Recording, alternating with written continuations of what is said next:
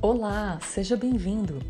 Você está ouvindo o podcast Autocuidado em Saúde, Alimentação e Atividade Física. Aqui você vai aprender que pequenas atitudes fazem grandes diferenças na sua saúde.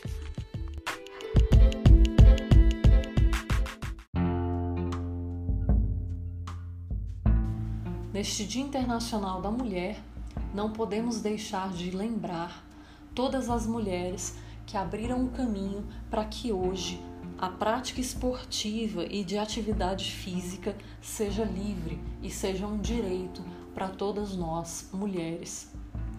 O que hoje é visto como um lugar comum já foi um lugar proibido. Para se ter ideia, somente em 2012 é que as mulheres puderam fazer parte de todas as modalidades olímpicas. E essa inserção foi sendo feita progressivamente. Aos poucos foi se conquistando o direito de participar em cada modalidade. No nosso país, um decreto de 1941 proibiu a prática esportiva por mulheres e ele perdurou durante muitos anos. Até 1983, por exemplo, as mulheres não podiam jogar futebol no Brasil. E hoje, a maior atleta dessa modalidade no nosso país, com maior número de títulos, é simplesmente uma mulher, Marta.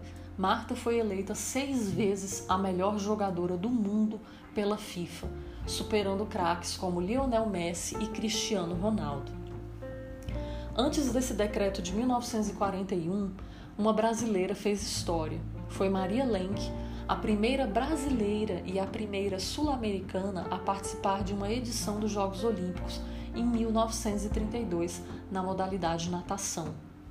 Maria Lenk tem recordes mundiais em diversas faixas etárias da categoria Master e entrou para o Hall da Fama como uma das 10 melhores nadadoras Masters da Federação Internacional de Natação em 1988, quando foi homenageada com esse título.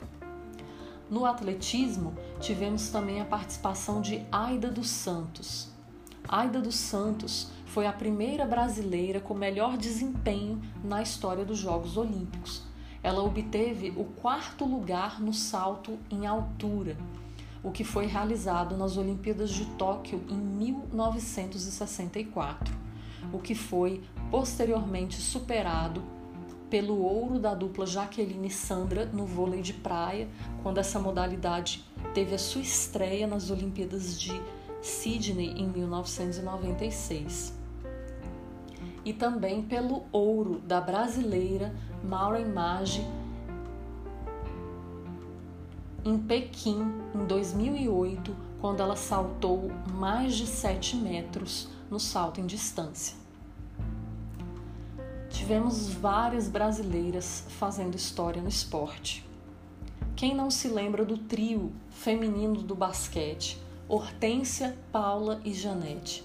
Trouxeram muitas alegrias ao Brasil nos anos 90, principalmente. As atletas conquistaram o primeiro título pan-americano realizado em Cuba em 1991 depois dessa conquista, veio o título mundial em 1994, na Austrália, uma medalha de prata em Atlanta em 1996 e o bronze em Sydney em 2000. Antes do Guga ser conhecido, tínhamos uma melhor tenista no Brasil, mas era uma mulher, Maria Esther Bueno, conhecida como a bailarina do tênis. Ela foi a melhor jogadora do país em todos os tempos, levando o nome do Brasil num esporte em que nós tínhamos pouca representatividade. Ela simplesmente conquistou 589 títulos ao longo da sua carreira, sendo a número um do mundo durante quatro temporadas. E se você acha que luta é algo que não é para mulheres, você não conhece Amanda Nunes.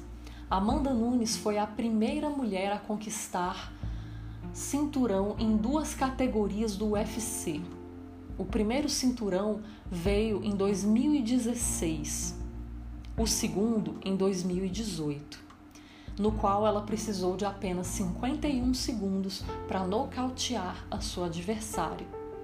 Outra brasileira também que cabe destacar para mostrar que a mulher é um sexo forte e não frágil foi Maria Elizabeth Jorge. Maria Elizabeth Jorge começou a praticar o levantamento de peso aos 34 anos, depois de largar o handball. No currículo, ela simplesmente tem o bicampeonato mundial master em 97 e 98 e o bicampeonato sul-americano em 92 e 96. Nas Olimpíadas de Sydney em 2000, aos 43 anos de idade, ela marcou seu nome na história do esporte nacional ao se tornar a primeira mulher brasileira a disputar os Jogos Olímpicos na modalidade levantamento de peso e passou a integrar a equipe que treinava a seleção masculina de treinamento de peso. Pois é, e eu só falei alguns exemplos, não citei todos. A mulher brasileira é forte, tem direito de participar de qualquer atividade física e qualquer esporte que tenha a vontade de participar. O esporte, a atividade física, seja ela qual for, é lugar de todos. É um espaço de busca de saúde e bem-estar. Na descrição desse episódio tem link para uns vídeos que acho que vale a pena você assistir. E espero que ao longo dos próximos episódios você conheça modalidades que possa se interessar em praticar. Ainda existem poucas mulheres praticando esporte de uma maneira geral e é preciso que esse número cresça em todas as modalidades. Então, mulher, ocupe seu espaço, cuide de você, encontre algo que te cative e pratique. Isso só vai te fazer bem.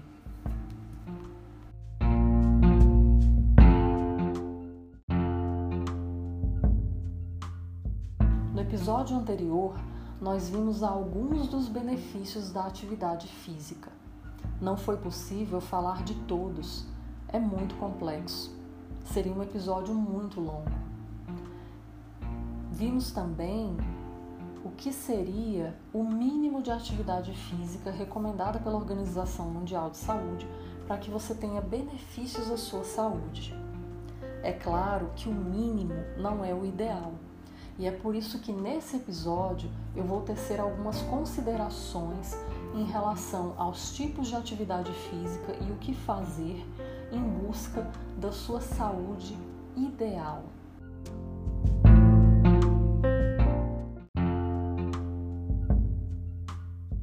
No episódio anterior, nós vimos alguns dos benefícios da atividade física. Não foi possível falar de todos, é muito complexo. Seria um episódio muito longo.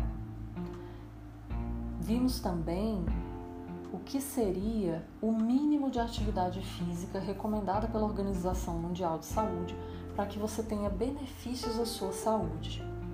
É claro que o mínimo não é o ideal.